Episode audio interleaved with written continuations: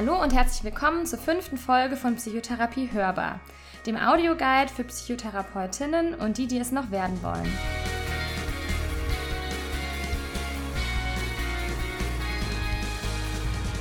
Vielleicht studierst du aber auch erst Psychologie oder willst einfach mal so erfahren, was in einer Psychotherapie passiert. Auch dann bist du hier richtig. Im Psychotherapie Hörbar stellen wir euch in zwölf Folgen, analog zu einer Kurzzeittherapie, jeden Monat verhaltenstherapeutische Techniken zu verschiedenen Situationen in der Psychotherapie vor. Hierzu gibt es Rollenspiele und ganz viele Anekdoten aus unserer eigenen Erfahrung als Therapeut. Mein Name ist Jasmina Eskic, ich bin Psychologin und befinde mich aktuell in der Weiterbildung zur psychologischen Psychotherapeutin.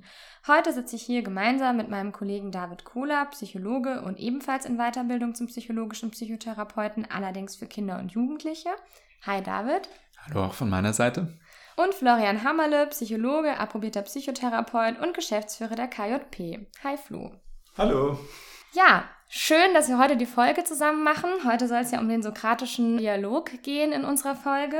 Und ich habe mir so ein paar Ideen für einen Einstieg-Smalltalk mit euch überlegt, so ein paar Fragen. Und die würde ich jetzt einfach mal so reinwerfen. Und als erstes wüsste ich gerne von euch, könnt ihr beide einen guten sokratischen Dialog führen? Aber sicher, Jasmina, klar, das Handwerkszeug jedes äh, guten Verhaltenstherapeuten, das können wir auf jeden Fall direkt aus der Hüfte. Oder wie ist das bei dir, Florian? Klar, natürlich. Wir haben ja vorher schon ein bisschen drüber diskutiert. Das ist eine total spannende Eingangsfrage, weil das natürlich eigentlich auch schon fast zu dysfunktionalen Kognitionen weiterleitet. Mhm. Ja, also ich finde, das ist so ein bisschen die Königsdisziplin der kognitiven Strategien für mich, so einen sokratischen Dialog durchzuführen. Das sind un unglaublich viele verschiedene Sachen, die man irgendwie beachten muss währenddessen und die es nicht wirklich einfach machen. Mhm. Also ja. ich, ich würde von mir behaupten, ich kriege das hin. mal gut, mal weniger gut, aber nie perfekt. Okay, ja, gut. Florian, du hast gerade gesagt, dysfunktionale Kognitionen werden da hervorgerufen. An welche hast du da gedacht? Also so wie du die Frage ja formuliert hast, ne, ja. einen guten sokratischen Dialog führt es dann typischerweise natürlich dazu, wenn man ein bisschen fair mit sich selber umgeht, dass man eher denkt, na, es ist schwierig vielleicht an manchen Stellen oder ich kann es nicht perfekt und so weiter. Mhm. Und an sich ist das ja auch schon mal eine Bewertung, die wir vornehmen, ne, über uns selbst auch während der Therapiesitzung oder auch außerhalb dessen. Und ich weiß gar nicht, ob man das so perfekt sagen kann, ob man einen guten sokratischen Dialog führt, weil sokratischer Dialog einfach total verschiedene Ansatzpunkte hat mhm. und auch sogar verschiedene Ausrichtungen. Kommen wir nachher auch noch drauf, dass verschiedene Autoren, verschiedene Psychotherapeuten das auch durchaus unterschiedlich definiert haben oder unterschiedlich genau sagen, was das eigentlich ist. Das ist mal das eine. Und das zweite ist, ich glaube, es hängt sehr stark davon ab, wann wir das einsetzen. Im Endeffekt wird es Therapiephasen geben, wo ein sokratischer Dialog gar nicht so funktioniert vielleicht. Ne? Weil jemand auf der anderen Seite vielleicht gar nicht die Flexibilität hat, an eigenen Gedanken rumzuschrauben. Und auf der anderen Seite gibt es andere Momente, glaube ich, wo man das tiptop einsetzen kann. Ne? Und deswegen ist es schwer zu beurteilen, ob man es gut oder schlecht kann. Ich glaube, es geht eher vielleicht auch um die richtigen Momente. Ne? Mhm. Ich meine, das Ding heißt ja auch Dialog. Also es geht immer um zwei Leute, mhm. die daran beteiligt sind. Und es hängt sicherlich davon ab, ähm, auch mit welchen Patienten, zu welchem Zeitpunkt, in welchem Setting ich das durchführe, in welchem emotionalen Modus der gerade ähm, auch einfach unterwegs ist. So dass es da eben sehr unterschiedlich auch sein kann. Und es kann tatsächlich auch sein, dass man mit dem gleichen Patienten zweimal einen sokratischen Dialog zu unterschiedlichen Themen führt und einmal funktioniert das hervorragend und es entstehen neue Einsichten und es werden Kognitionen hinterfragt und verändert. Und in einem anderen Moment merkt man, okay, der, der Patient, die Patientin zieht sich auf ihren Standpunkt zurück und man verstärkt eigentlich nur durch das Nachfragen diese Haltung, man kommt in so ein, so ein Rangeln um, um die Wahrheit und um die wahre Deutung von, von diesem Moment. Mhm. Mhm. Ich glaube, das äh, führt auch schon ganz gut zu einer anderen Frage, die ich mir überlegt hatte. Du hast gerade so ein bisschen angedeutet, um sagen zu können, ob man einen guten sokratischen Dialog führt, müsste man vielleicht auch erstmal definieren, was genau zeichnet so einen sokratischen Dialog denn überhaupt aus. Und das würde mich noch interessieren, was versteht ihr darunter? Also wie definiert ihr das? Was würdet ihr sagen, was gehört zu einem sokratischen Dialog dazu? Was ist wichtig zu beachten? Also ich sag mal so jetzt, wenn ich mal bei mir selber hingucke, wann ich das gelernt habe, dann war das schon so, dass sokratische Dialog eine zentrale Technik war, die mich eigentlich zur Psychotherapie gebracht hat. Ne? Mhm. Also auch bevor ich mich zur Ausbildung entschieden habe, fand ich das eine sehr spannende Sache, weil für mich auch im Psychologiestudium immer irgendwie Kognition, wie strukturiere ich die Welt, wie nehme ich das wahr, einfach einen sehr spannenden Teil ausgemacht haben. Und deswegen war das auch 2000 zehn, als ich mit der Psychotherapeutenausbildung angefangen habe, irgendwie so eine total wichtige Strategie. Und dann habe ich zuerst mal so ein großes Buch von Stabemann gelesen, wo sehr klar in Phasen gegliedert, sehr strukturiert sokratische Dialoge zu unterschiedlichen Themen vorgestellt werden, wo man in Abhängigkeit von den dysfunktionalen Kognitionen, da können wir vielleicht gleich auch nochmal drauf eingehen, mhm. verschiedene Wege beschrieben werden, die man eigentlich, ja, idealtypischerweise genauso nachverfolgen würde, wie man das hinterfragt. Und das habe ich am Anfang in meiner Psychiatriezeit, in der Erwachsenenpsychiatrie versucht, auch genauso zu machen. Und ich muss sagen, das war sehr herausfordernd für mich, weil das dazu geführt hat, dass ich mich sehr stark in meinem eigenen Kopf befunden habe und wenig beim Patienten. Dann habe ich noch ein anderes Buch von der Beate Wilken gelesen, mhm. Kollegen, was sich eher um eine Sammlung von verschiedenen sokratischen Herangehensweisen dreht das hat mir sehr geholfen, ein bisschen freier zu werden und nicht unbedingt immer bei einem perfekten Ablauf zu bleiben. Manche würden jetzt auch sagen, das ist vielleicht falsch. Mhm. Aber ich finde, es ist vorteilig, mehr beim Patienten zu sein, mehr mitzukriegen. Wie sind wir gerade in der Beziehung? Ist er gerade bereit, mit mir zusammenzuarbeiten? Oder nehmen wir eher so beide, ich sag mal, die Fäuste hoch und ringen um die Wahrheit, wie du es eben schon gesagt mhm. hast, David? Ja. Bei mir war es ein bisschen anders tatsächlich. Ähm, ich habe sokratischen Dialog so richtig erst in der Ausbildung kennengelernt gehabt. Liegt vielleicht auch daran, dass ich die Ausbildung mit Kindern und Jugendlichen ähm, vorrangig mache. Und für mich standen am Anfang eher so andere verhaltenstherapeutische Techniken im Vordergrund, Exposition und das, was man so klassischerweise im Psychologiestudium lernt. Und in der Ausbildung habe ich dann, auch weil ich einige Seminare bei Herrn Stafelmann selbst hatte, bin ich dann mit seiner Variante des sokratischen Dialogs konfrontiert worden und das führte erstmal zu einer deutlichen Reaktanz bei mir. Einfach weil es, ähm, wie du auch gesagt hast, bei dem Buch ist es ein sehr, äh, er beschreibt es als sehr strukturierten Prozess, der irgendwie von A bis Z durchlaufen werden sollte oder auch muss. Und das als Brocken ist erstmal ganz, ganz schön viel. Was ich dann so im Verlauf der Ausbildung einfach auch gemerkt habe, ist das, was ich aus dem sokratischen Dialog wirklich rausnehme und was ich für mich fruchtbar finde, ist diese philosophische Orientierung, die da irgendwie dahinter steckt. Und diese philosophische Haltung in der Verhaltenstherapie, äh, die oft so ein bisschen negiert wird oder untergeht, wenn man über Verhaltenstherapie an sich spricht. Nämlich so einen, ja, nicht wissenden, nachfragenden ähm, Haltungsstil oder Gesprächsführungsstil, der auch meinem äh, Forscher naturell irgendwie so ein bisschen entgegenkommt und äh, den ich persönlich auch sehr, sehr schön finde. Und äh, als ich das dann so gemerkt habe, dass das eigentlich dahinter steht und es gar nicht so sehr um äh, so ein bestimmtes Fragen oder eine bestimmte Technik geht, sondern eher um so eine Haltung, ich nehme mich zurück und äh, schau einfach mal und nehme das ganz unvoreingenommen mal erstmal so hin, wie der Patient es berichtet und prüfe das dann gemeinsam mit ihm, mit ihm hinsichtlich äh, verschiedener Themen, dann ist das, ähm, ist das was, womit ich sehr, sehr gut mitgehen kann und was ich auch sehr spannend finde und ähm, sehr hilfreich in der Therapie. Ja, mir geht's da ganz ähnlich, muss ich sagen. Also ich hatte, ich fand auch tatsächlich den sokratischen Dialog schon immer sehr interessant und wäre da eher so bei dir, glaube ich, Flo, dass ich, dass mich das sehr zur Therapie hingezogen hat, ne? So dieses Gefühl, man kommt so in, in, in Disput mit äh, den Patienten und kann Dinge hinterfragen tatsächlich. Und ich weiß noch, dass in der Ausbildung, in den ersten Seminaren hieß es immer, na ja, und dann disputieren sie das halt sokratisch, wissen sie ja Bescheid, wie es geht, ne? Alles klar, wunderbar. Und ich dachte immer so, na ja, genau, ne? Wie du gerade beschrieben hast, ich frage halt neugierig nach nach, stelle mich halt irgendwie so ein bisschen naiv, so, so wie man das vielleicht auch äh, kennt von, von noch von Sokrates beschrieben, ne? bin irgendwie so äh, am Nachfragen quasi und habe dann auch irgendwann das Davemann-Buch in die Hände bekommen und ich weiß noch ganz genau, da stand, den habe ich mir extra nochmal rausgeschrieben, zumindest inhaltsmäßig genau ein Satz, ähm, dass nämlich der sokratische Dialog mehr als nur der Einsatz oder die Aneinanderreihung von Frage- und Disputstrategien ist, sondern es nach einem strukturierten und prozesshaften Ablauf zu funktionieren hat. Und mich hat das erstmal in tiefe Depressionen gestürzt, weil ich nämlich dachte, oh weil ich habe noch nie in meinem ganzen Leben einen sokratischen Dialog gemacht und dachte immer, es wäre einer. Und irgendwie habe ich auch gar nicht genug kognitive Kapazität, um in der Therapie das genauso zu machen, wie es da beschrieben ist.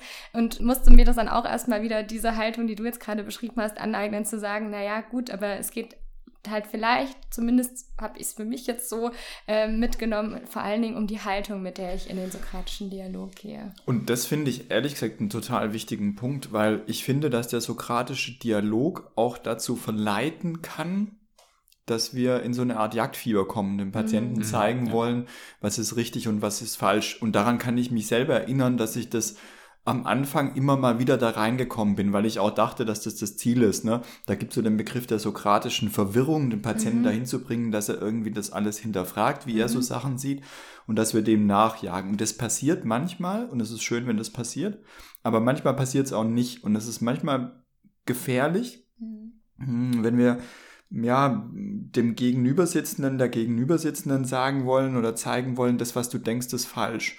Es mhm. hat ja auch was mit Hierarchie zu tun, dass wir dann irgendwie ja, überlegen sind und das führt eher dazu, glaube ich, dass Patienten nicht so mitgehen. Mhm. Und was ich inzwischen auch sehr spannend finde, ist, ein paar Traumastudien mitgearbeitet, da ging es auch darum zu gucken, in welchem Kontext sind Gedanken eigentlich entstanden. Und das finde ich heute sehr spannend, weil das auch dieses Problem, was ich manchmal mit Verhaltenstherapie hatte, ein bisschen auflöst. Da gibt es ja immer die Idee, dass VT nur im Hier und Jetzt arbeiten würde, ja. dass man nur an Verhalten arbeitet. Mhm. Wenn wir aber hingehen und Gedanken angucken und auch hinschauen, in welchem Kontext sind die ursprünglich mal entstanden, welchen funktionellen Wert hatten die früher auch, für was waren die gut und sind die vielleicht heute aber unter Umständen gar nicht mehr so wirksam oder hilfreich für uns, dann gibt es auch die Möglichkeit, so eine Art Biografie mit einzubauen mhm. und hinzugucken, was haben Patienten eigentlich erlebt, was haben sie erfahren, was waren ihre individuellen Geschichten, die dazu geführt haben, dass die Denkwelt jetzt so ausgestaltet ist. Oder kognitive Landkarte können wir es vielleicht auch nennen. Mhm. Da sind wir ja schon wieder relativ nah an Validierungsstrategien dran, wenn du das jetzt auch gerade so sagst. Denken, ja. Ne? ja. Genau. Ja, es tut mir leid, da kommt, also zumindest kommt da nicht drum rum. Ja, in der letzten Folge haben wir uns vorgenommen, dass wir jetzt bitte in jeder Folge immer wieder auf die zweite Folge mit den Validierungsstrategien verweisen wollen. Check wäre jetzt für heute dann auch erledigt. Ist erledigt, super. Sehr gut. Ja, gut. Ist es euch denn, oder ich glaube, die Frage ist auch schon, ist schon ein bisschen angeklangen, ist es euch denn auch schon mal passiert, dass ihr euch irgendwie vorgenommen habt, einen sokratischen Dialog zu führen und es so richtig in die Hose gegangen ist? Also ihr euch so richtig verrannt habt auf dem Weg? Ja. Ja. ja. Ja. Gute, kurze Antwort. Ähm, ich will jetzt auch von uns hören, wie das war. Ähm, vielleicht, wenn ihr Lust habt, ganz kurz, äh, das, äh, oder vielleicht zumindest einer von euch ganz kurz so ein bisschen Erfahrung zu schildern, gerne, ja. Wir können es auch beide machen. Ja. Oder gerne beide, ja. ja, ich kann einfach mal anfangen. Ähm, das ist mir relativ am Anfang passiert mit einer jugendlichen Patientin, die durchaus auch ja noch ordentlich in der Pubertät drin war und sowieso sich Sachen sagen lassen oder Dinge anders sehen, nur weil ein Erwachsener das so sieht, mhm. äh, waren Themen, mit denen sie jetzt nicht so gut konnte. Und ähm, ohne das Thema jetzt genau zu beschreiben, worüber wir äh, gesprochen haben, kamen wir dann irgendwann an den Punkt, dass sie so ein Stück weit gemerkt hat, okay, das, was ich jetzt irgendwie sage, passt nicht so ganz zusammen, aber ich will das so glauben. Und ich lasse mir das jetzt auch nicht einreden, dass das anders ist und es ist so. Und dann, statt dass, dass ich das habe stehen lassen ähm, und zu so sagen, okay, darfst du ja auch, äh, bin ich da auch in so, so ein bisschen so ein Jagdfieber dann reinverfallen und habe dann immer wieder versucht, irgendwelche, mit Fragen, irgendwelche Widersprüche in diesem Denksystem aufzuzeigen was die Patientin aber immer mehr dazu gebracht hat, da in den Widerstand dann reinzugehen und, und äh, an ihrem System da irgendwo festzuhalten, sodass es eine extrem unbefriedigende Stunde gewesen ist am Ende. Mhm. Ja, Klingt, äh, klingt tatsächlich klassisch nach äh, verrannter Situation. Ne? Mhm. Ja. Also ich kann mich ganz global daran erinnern, dass ich selber einige Mal in sokratische Verwirrung gekommen bin, weil ich unbedingt ein Schema folgen wollte und das einfach nicht funktioniert hat oder ich nicht mehr wusste, wo ich bin. Aber ich kann mich ganz konkret an einen Patienten erinnern, damals in der Erwachsenenpsychiatrie, der mm, ja so mittelalt war, sage ich mal, und eine durchaus schwere depressive Episode hatte, zu dem ich dann immer äh, ja, aufs Zimmer gekommen bin, weil der damals einfach auch sehr schwach war und nicht mehr aufstehen konnte so richtig und dem ich eigentlich in meinem jugendlichen Leichtsinn zeigen wollte, dass alles gar nicht so schlimm ist. Ne? Und ich weiß noch, dass wir wirklich vier Wochen lang drüber geredet haben und ich alle möglichen Beweise versucht habe rauszuzerren, die äh, dafür sprechen, dass es gar nicht so schlimm ist. Ne? Und gleichzeitig ähnlich, wie du es gerade eben beschrieben hast, David, ich glaube, dass der Patient schlicht und einfach gar nicht fähig war, in dem Moment über den Tellerrand rauszugucken, genug Flexibilität des Denkens zu haben. Und das meinte ich auch eingangs mit falscher Zeitpunkt. Ne? Mhm. Und äh, im Gegenteil dann irgendwann wusste ich echt nicht mehr weiter und habe mit der Pflege damals drüber gesprochen, das weiß ich noch. Und die haben dann gesagt, du kannst ja auch mal ein bisschen nett mit dem sein. und du kannst ja erstmal auch ein bisschen zuhören und sagen, boah, ist gar ganz schön schlimm für dich, ne? Und dann habe ich gedacht, ah, eigentlich eine gute Idee. Habe ich früher vorher in einem Praktikum auch schon mal so ein Erlebnis dazu gehabt, dass dass es sowas gibt, dass man manchmal auch einer Depression so fast so ein bisschen huldigen muss ne, und die annehmen muss, dass die halt so ist. Und habe ich eine Stunde gemacht und habe mich mit dem hingesetzt und habe gesagt, boah, ist ja auch schwierig für sie, führt wieder zur Validierung zurück. Ne? Und auf einmal waren wir da in einem Gespräch und auch in, in der Arbeit und der Patient hat sogar eher eine Gegenposition eingenommen und dann gesagt, ja, an manchen Stellen ist es ja auch nicht ganz so schlimm. Ne? das fand ich extrem lehrreich für mhm. mich auch. Ja. Ne? Ja, die Geburtsstunde deiner Begeisterung für Validierungsstrategien. Ja, die war schon früher, aber, aber da, da habe ich es vielleicht nochmal am eigenen Leib erfahren, sagen wir mal so. Ja. Ja, ich hatte, äh, kann mich auch an verschiedene Situationen erinnern, aber eine ist mir auch noch besonders in Erinnerung geblieben. Da habe ich mit einem Patienten eher über so, ähm, ja, vielleicht eher über so Normen disputiert. Und äh, wir sind auch, glaube ich, eher ins äh, Überzeugen gekommen. Und tatsächlich hat der Patient am Ende mich überzeugt, dass seine Anschauung eigentlich oh. ganz relativ logisch zu sein scheint. Und da dachte ich, okay, das ist irgendwie schief gelaufen. Das ist anders, als ich es mir am Anfang vorgenommen hatte. Ähm, ja, das war auch ein Klassiker. Mhm. Genau. Ja, aber auf einer anderen Ebene äh, finde ich es gar nicht schlecht, weil das zeigt dafür, dass ja da tatsächlich ein Dialog auf äh, Augenhöhe stattgefunden hat. Mhm. Und ich meine, letztendlich, wenn wir so eine äh, nicht wissende oder naive Fragehaltung eben haben, es kann ja durchaus sein, dass ein Patient auch mal recht hat.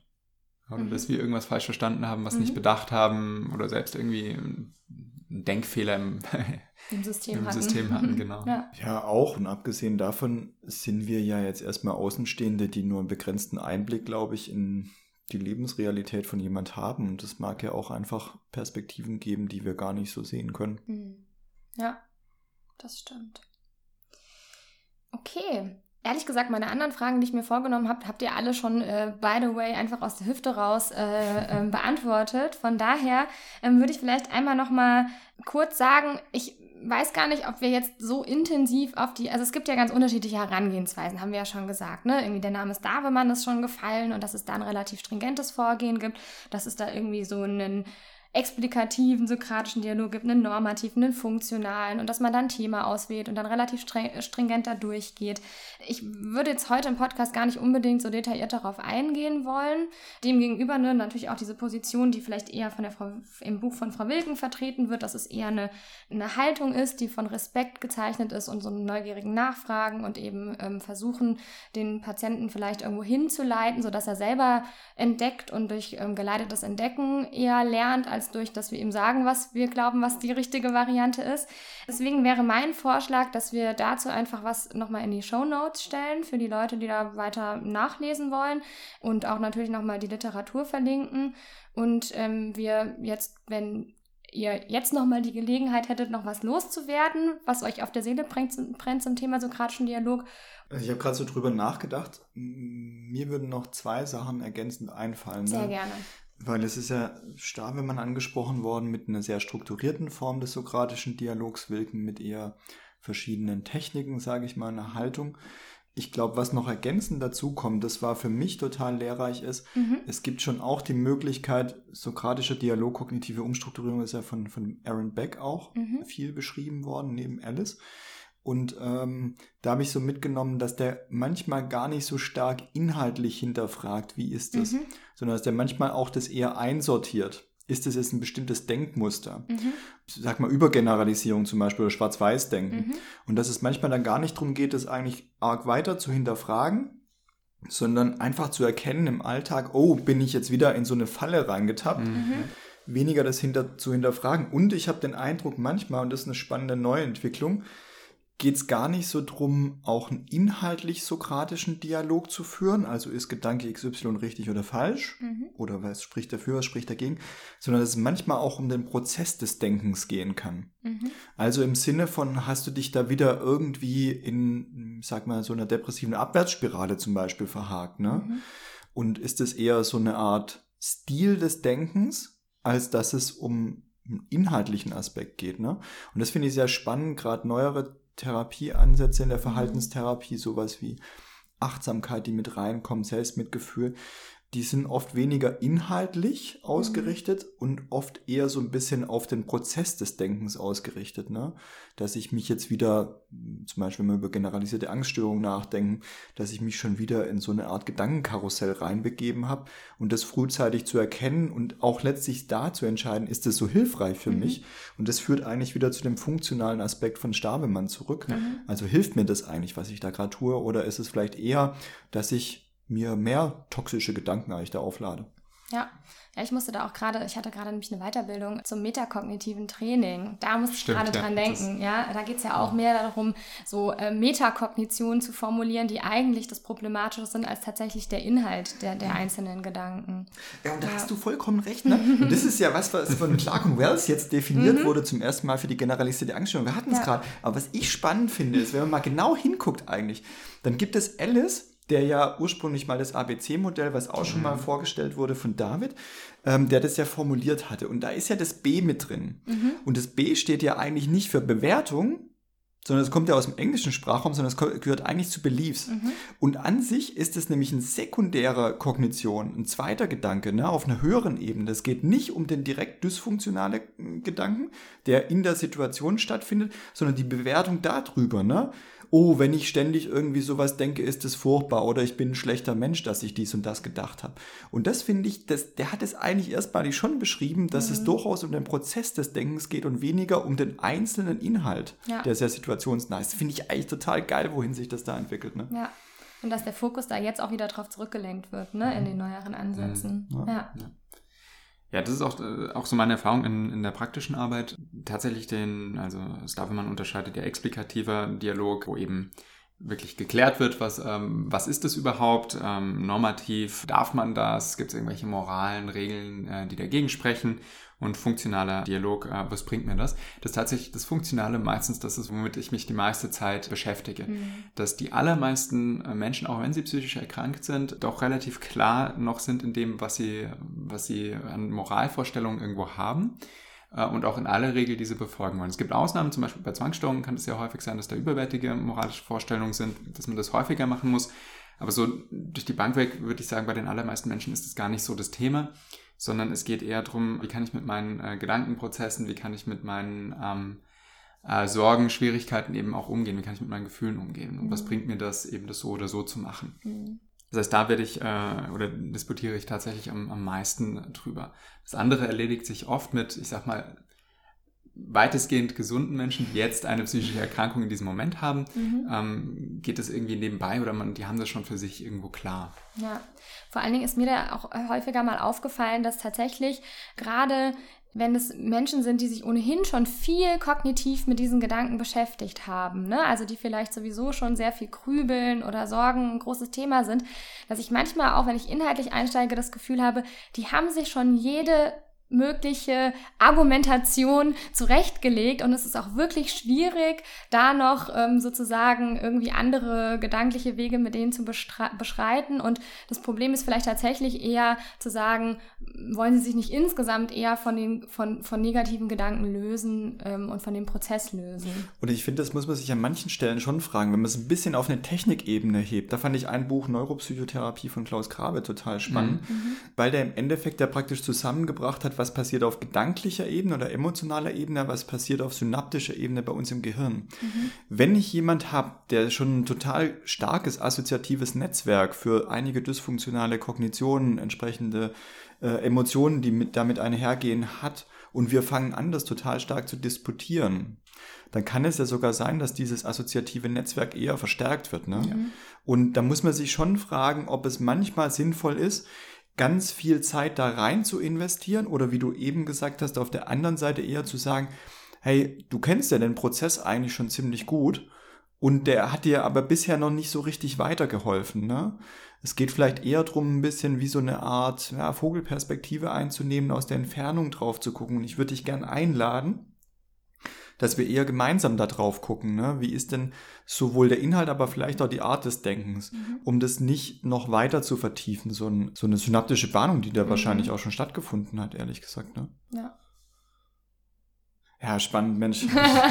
ich merke, wir könnten da noch, äh, noch ein bisschen länger auch drüber weiter diskutieren. Ne? Ein bisschen? Ja. Ich glaube, wir können noch sehr lange drüber diskutieren. Dieser Podcast wird sich jetzt noch um weitere ja. Stunden hinziehen. okay. Ähm, super äh, wichtiger äh, Input, den du noch gegeben hast. Aber ich glaube, du hattest gerade gesagt, du würdest noch zwei Punkte dazugeben. Waren das jetzt die beiden Punkte? Oder Ach, das, was ich vorher was? meinte, na, ich wollte noch das mit Beck auf der einen Seite mit dem, ah.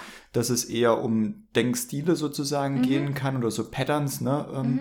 die da mit drin sind, Grundüberzeugungen, die auch mitschwingen und dass wir die vielleicht gar nicht unbedingt hinterfragen, sondern mhm. eher erkennen, wo laufe ich mhm. wieder da rein. Und eben auf der anderen Seite das, was wir gerade schon ein bisschen besprochen haben, dieser Bereich eher prozessorientiert Kognitionen zu hinterfragen oder eher ähm, der, der Bereich des Denkens von Menschen, den zu analysieren und weniger so stark inhaltlich. Ne? Ja. Deswegen, das waren die zwei Punkte. Okay, gut. Ich wollte dich nur nicht übergehen. Möchtest du noch was ergänzen, David? Oder?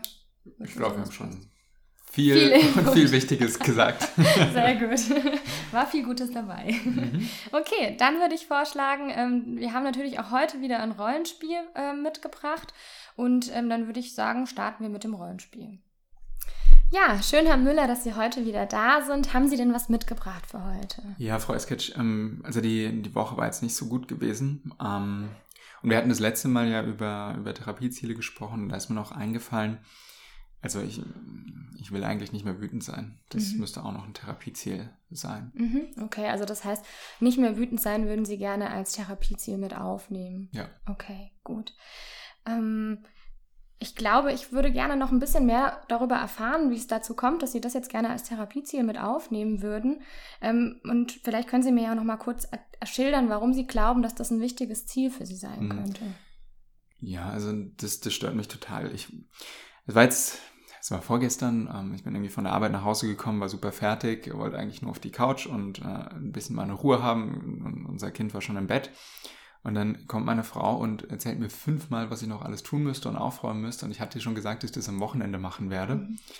Und ähm, es tut mir voll leid, aber ich bin dann richtig sauer geworden und habe sie angeschrien und äh, die, die Tür zugeknallt und ich war richtig, richtig äh, wütend. Mhm. Und ähm, ich, ich weiß, dass ich da total überreagiert habe, aber ähm, das, deshalb muss halt eben meine Wut weg. Das, das kann so nicht weitergehen. Mhm. Okay. Also das heißt, ähm, ich habe jetzt rausgehört, dass das irgendwie, dass die Wut da zu einer ganz blöden Situation bei Ihnen geführt hat. Ähm, mhm. Und ich kann nicht gut nachvollziehen, dass Sie da so die Idee haben, wenn die Wut nicht mehr da ist, dann komme ich auch nicht mehr in so blöde Situationen. Ja, also es ist halt das Gefühl stört halt. Ich weiß auch gar nicht, wozu man das ähm, haben soll. Das kann weg. Mhm. Okay. Brauchen Sie gar nicht mehr.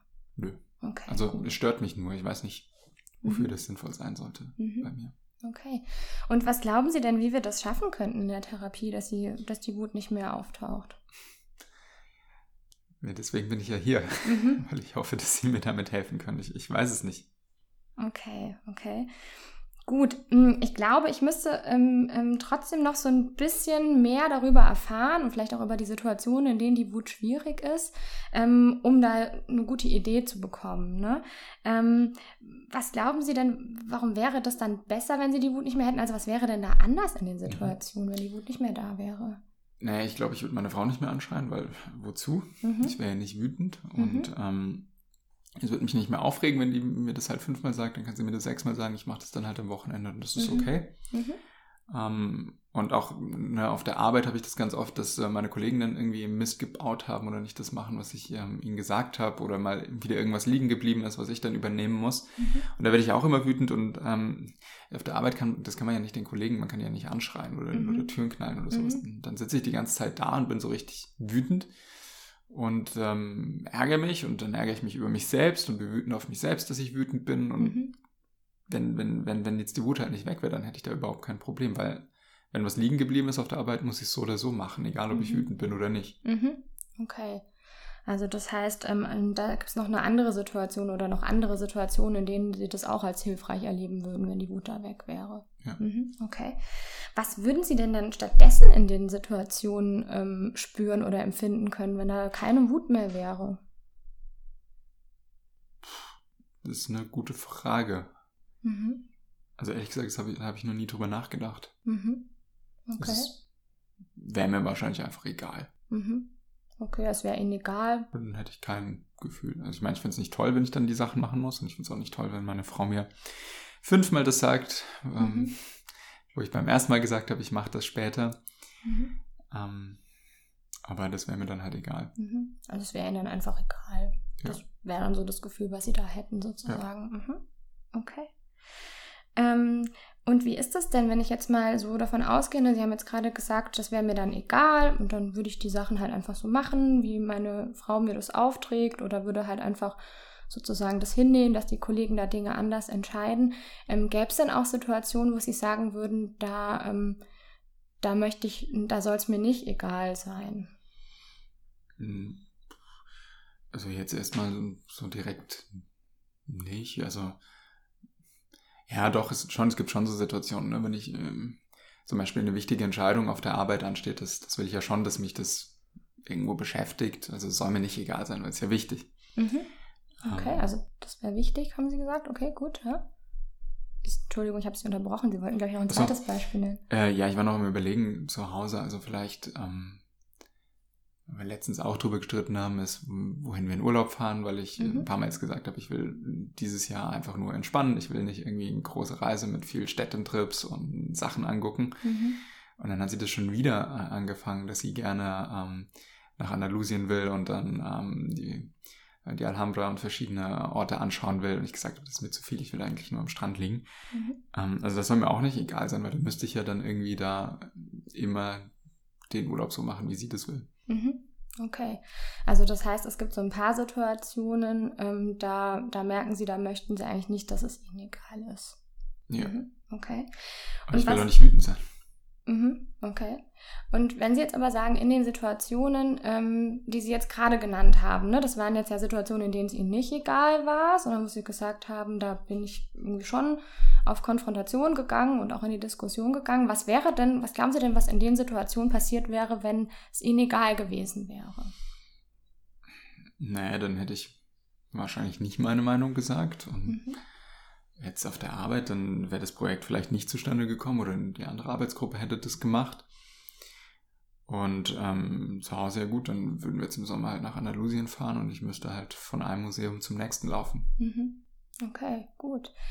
Hm, ich merke gerade, da sind wir in eine ganz schöne Zwickmühle geraten. Ne? Auf der einen Seite sagen sie, sie wollen eigentlich am liebsten überhaupt nicht mehr wütend sein, sondern möchten eigentlich, dass sie da mit Gleichgültigkeit oder mit, mit so einer Egal-Einstellung vielleicht reagieren äh, können. Und auf der anderen Seite sagen sie, es gibt aber auch Situationen und Entscheidungen, da wäre es ihnen total wichtig, dass sie da auch reagieren und dass sie da dann auch ihre Meinung vertreten. Wie könnten wir denn damit umgehen? Was glauben Sie denn? Wo führt uns das denn hin?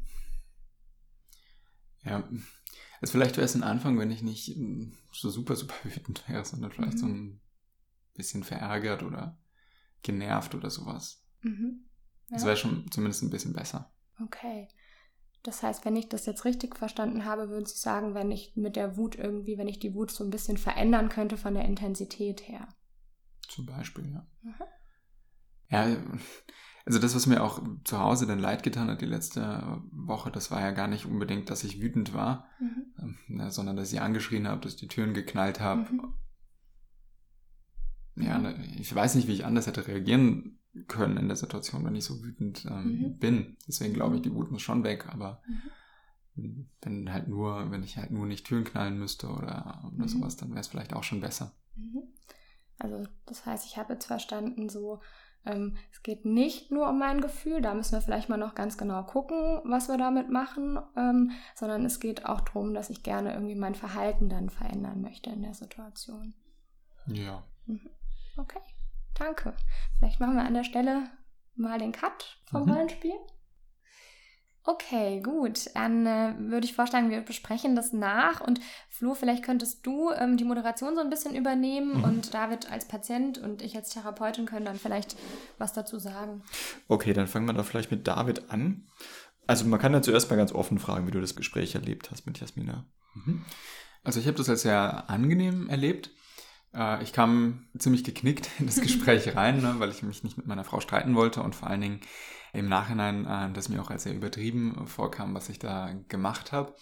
aber tatsächlich ein ernsthaftes Anliegen hatte. Dieses äh, Gefühl Wut, das hat mich total gestört, das wollte ich weghaben.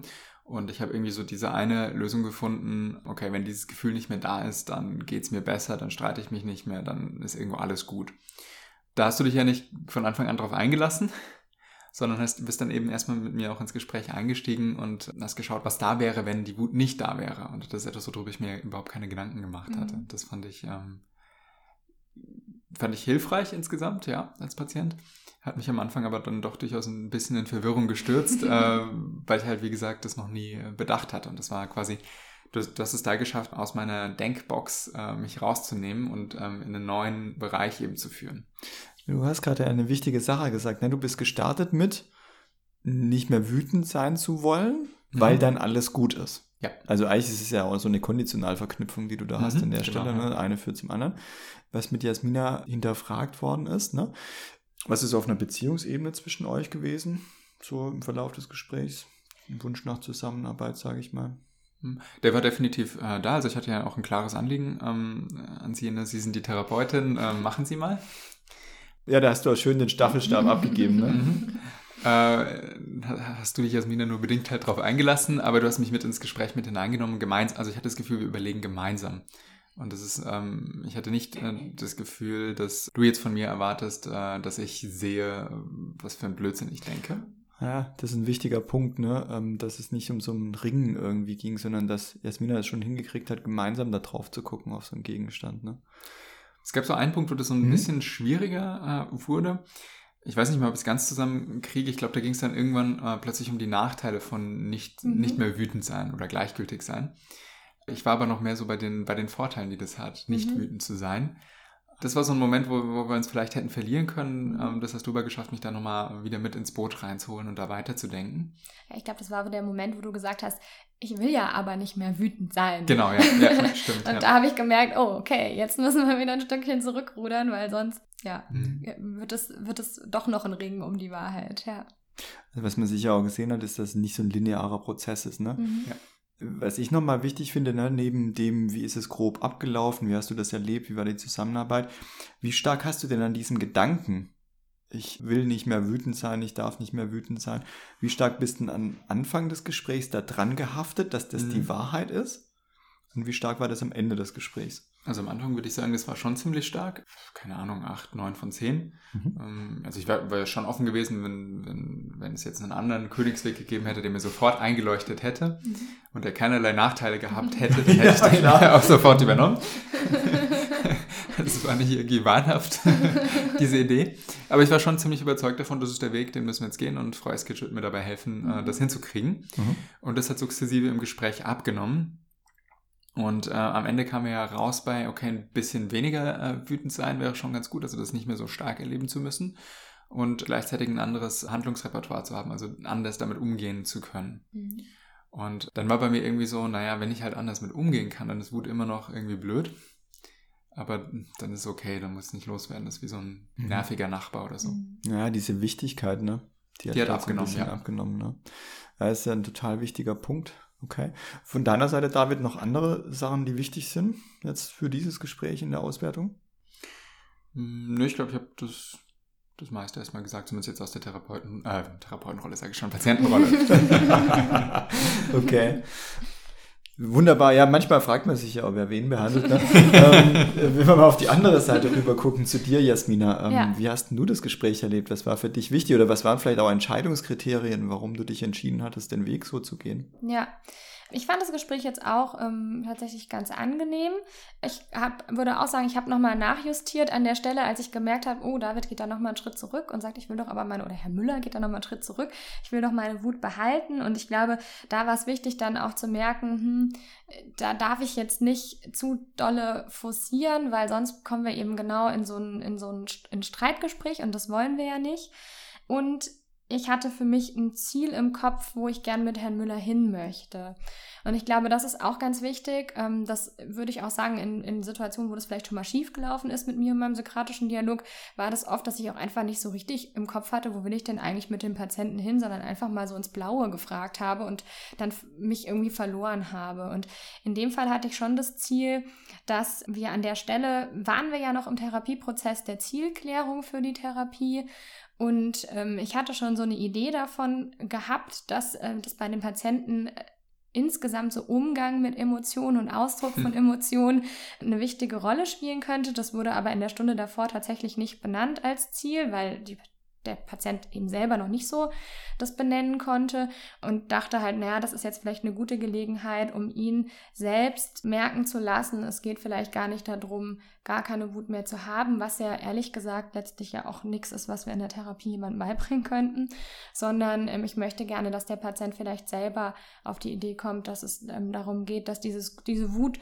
auch ihren Platz hat. Ich glaube, so weit sind wir in dem, in dem Dialog nicht gekommen, aber zumindest haben wir eine Perspektive geöffnet, das irgendwie auf unserer Zielagenda zu haben und zu einem späteren Zeitpunkt nochmal vielleicht zu disputieren, warum ist Wut denn überhaupt notwendig, warum ist Wut ein gutes Gefühl, darf ich wütend sein? Also nochmal vielleicht in eine andere Richtung einzusteigen. Ja.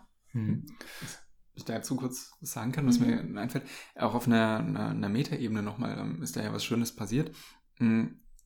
Bei, also bei mir, ich kam ja mit einer Idee rein, wie es sein muss. Mhm.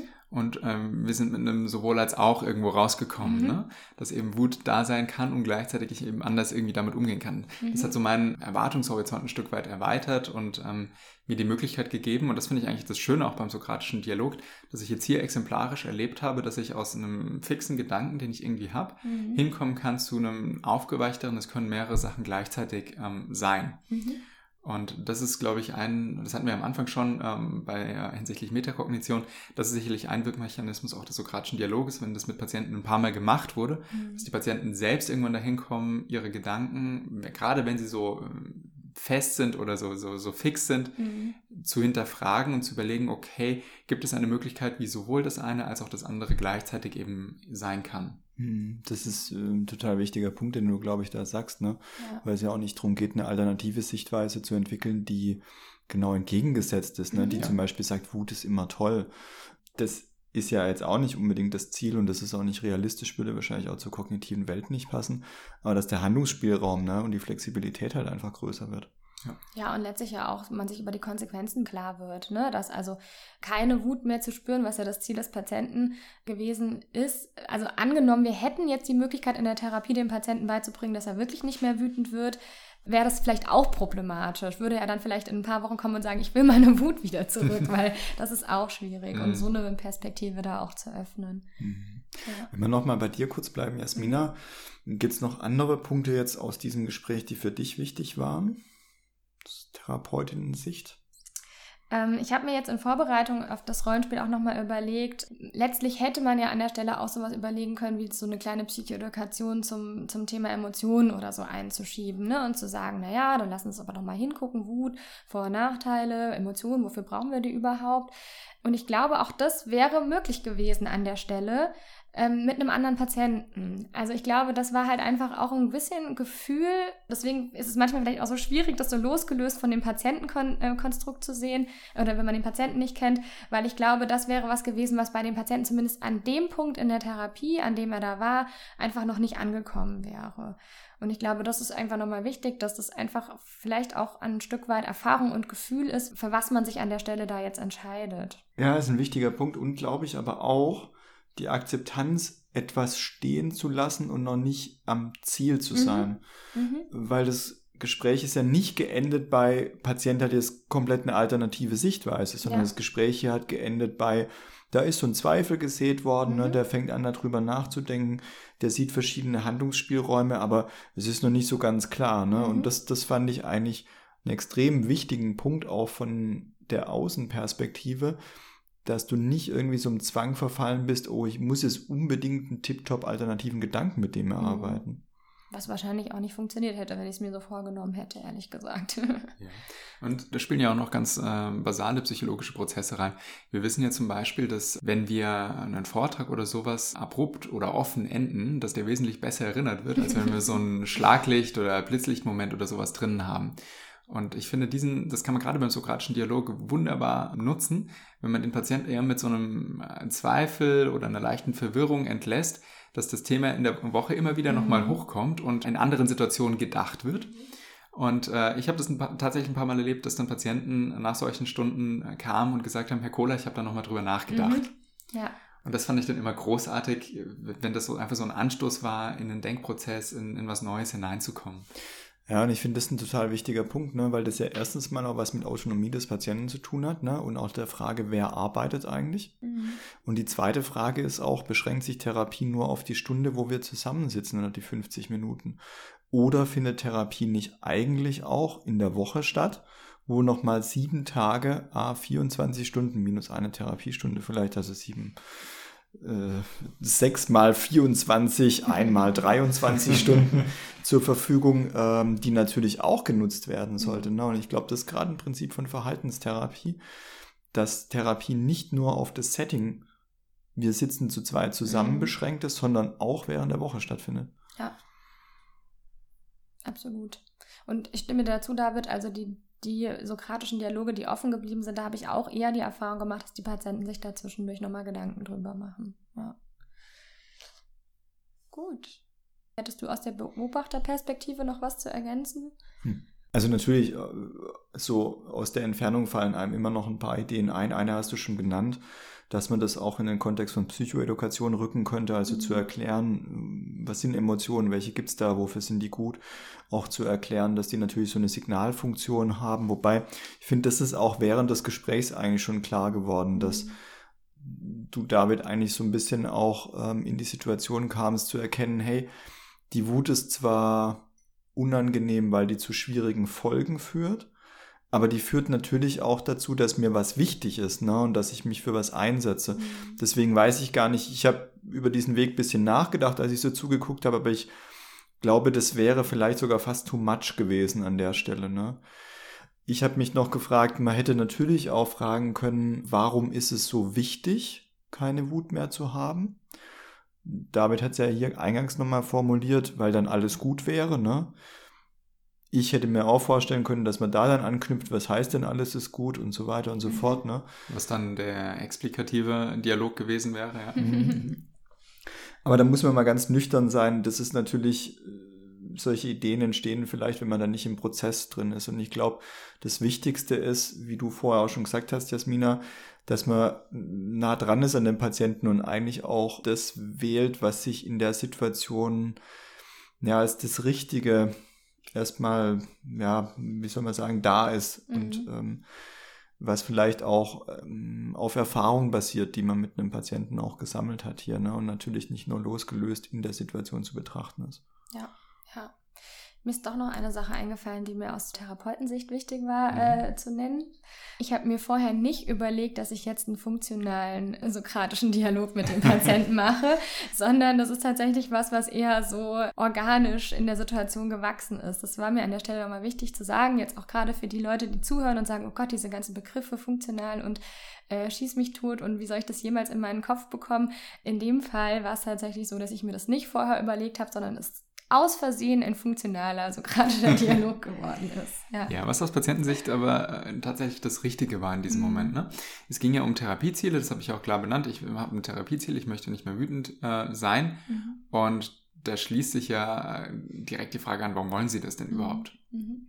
Und was bringt Ihnen das? Und dann sind wir ja im funktionalen mhm. sokratischen Dialog. Ja. Klar, man hätte explikativ dass sich das nochmal anschauen können, ähm, dass dann alles gut ist, war jetzt eine Idee von Florian. Oder was ist das, äh, wütend sein oder gleichgültig sein? Das wären ja Ideen gewesen, die man auch hätte gehen können. Ich vermute, dass es vielleicht in dem Moment aber schon auch gewesen ähm, ist, dass man da vielleicht vorher auch schon drüber gesprochen hatte. Oder man hätte auch den, den normativen äh, Dialog dann noch auspacken können. Also ähm, überlegen äh, zu dürfen, darf ich denn überhaupt auf meine Frau wütend sein? Oder muss ich nicht in einer Beziehung alles ertragen? Mhm. Ja. Genau, das ist ja Wenn auch noch. Ich meine ein, Frau wirklich äh, lieb habe. Mhm. Genau, das ist ja auch nochmal so ein bisschen so eine Richtung, die dahinterliegenden Überzeugungen, Grundannahmen anzuschauen, ne, die vielleicht mhm. das Leben so strukturieren, was jetzt noch als Idee von dir reinkam, David. Ja. Das ist natürlich auch eine Strategie. Ne? Gleichzeitig ich glaube, aus der Entfernung betrachtet muss man sich auch fragen, an welchem Zeitpunkt der Therapie stehen wir. Mhm. Also sind wir noch an einem relativ frühen Zeitpunkt, wo es um eine Zusammenarbeit an sich geht. Weil da ist die Frage, ist es für jemand überhaupt möglich oder möchte er da überhaupt hingucken? Weil auch das hat ja wieder eine Verknüpfung vielleicht mit biografischen Details. Warum habe ich jetzt diese Idee, dass ich nicht wütend sein darf, um ein guter Mann für die Frau zu sein oder however? Das kann durchaus auch sein, dass es zum früheren Zeitpunkt der Therapie auch nicht so möglich ist, das mit jemandem zu besprechen. Ne? Und das hier war ja eher sehr nah und situationsgebunden, mhm. eher so eine Projektion in die Zukunft auch mit der Frage, was sind dann Folgen, die sich daraus ergeben. Ne? Das kann schon auch sein, dass es für einen Patienten zugänglicher ist, ne? als schon diese großen Grundannahmen, die oben drüber schweben, anzugucken. Mhm. Auf jeden Fall, ja. Und ich würde sagen, im Laufe der Therapie würde das bei diesem Patienten sicher Thema werden, auch zu fragen, darf ich wütend sein? Ne? Mhm. Ja. Mhm. Genau. Dann sind wir eigentlich auch schon relativ am Ende unserer Folge angekommen. Aber natürlich würde ich auch dieses Mal gerne wieder von euch eine kurze Zusammenfassung erfragen, eine kurze Bilanz. Was nehmt ihr von heute mit? Das ist wie in der Therapie. wie in sowas, wie in der Therapie.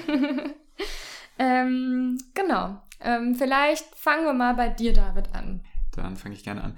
Äh, was ich nochmal spannend fand, war, dass wir so den Blick gelöst haben von sokratischer Dialog geht um Inhalte und wir klären Inhalte hinzu ähm, sokratischer Dialog ermöglicht uns neue Arten zu denken einzuüben mhm. und äh, alte Denkmuster aufzubrechen. Und das fand ich einen ganz spannenden Blickwinkel, den ich gar nicht so auf dem Schirm hatte im, der irgendwie so implizit natürlich schon mitgelaufen ist, aber den ich ähm, mir nie so gedacht habe, wenn ich sokratische Dialoge gemacht habe, was ich gerne in meinen Therapien auch nochmal so mit reinnehmen möchte. Das fand mhm. ich äh, sehr hilfreich. Ja. Mhm.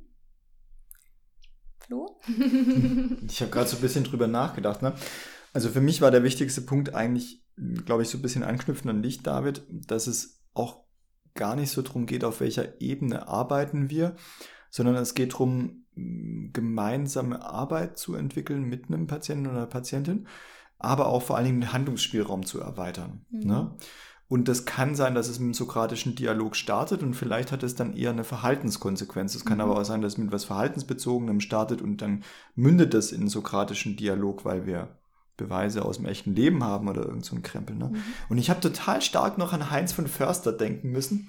Wir haben vorher ein bisschen drüber gesprochen, Jasmina, über mhm. den ethischen Imperativ, dass man stets so handeln sollte, dass die Anzahl der Wahlmöglichkeiten größer wird. Und ich glaube, dass das eigentlich so, ja, für mich ein Fazit aus dieser Folge ist. Ja, Absolut, genau. Also ich glaube, ich nehme mir heute auch noch mal ähm, ganz viel mit von der Folge und auch von meiner Vorbereitung äh, für die Folge. Ähm, und ich nehme mir noch mal mit, dass all das, was ihr gesagt habt, wichtig ist beim sokratischen Dialog, nämlich das Erreichen von vielleicht einer Metaperspektive, das Öffnen von Wahlmöglichkeiten und dass es dafür aber nicht unbedingt äh, notwendig ist, ähm, einem festen Skript immer um jeden Preis zu folgen. Das mögen, mögen manche Leute vielleicht auch anders sehen und vielleicht ist es auch das Ideal, ähm, dass man so daran geht, aber dass man das durchaus auch erreichen kann, wenn man eben einfach diese Haltung einnimmt. Und ich glaube, das ist auch was, was besser zu mir und meiner therapeutischen ja, Haltung oder meinem Selbstverständnis passt. Genau. Schönes Schlusswort. Schönes Schlusswort. Gut, ja, dann ähm, vielen Dank. Dann ist die Sitzung oder die, unsere Stunde für heute beendet. Wir hoffen, es hat euch gefallen und wenn ihr irgendwie Kommentare für uns habt, Fragen oder Anmerkungen, dann kontaktiert uns gerne über Twitter oder über Instagram psych-hörbar mit OE. Und wir freuen uns, wenn ihr auch für die nächste Folge wieder einschaltet. Dann wird es um das Thema Motivation und Commitmentklärung gehen. Ja, dann Macht's gut und bis bald. Bis dann. Bis dann.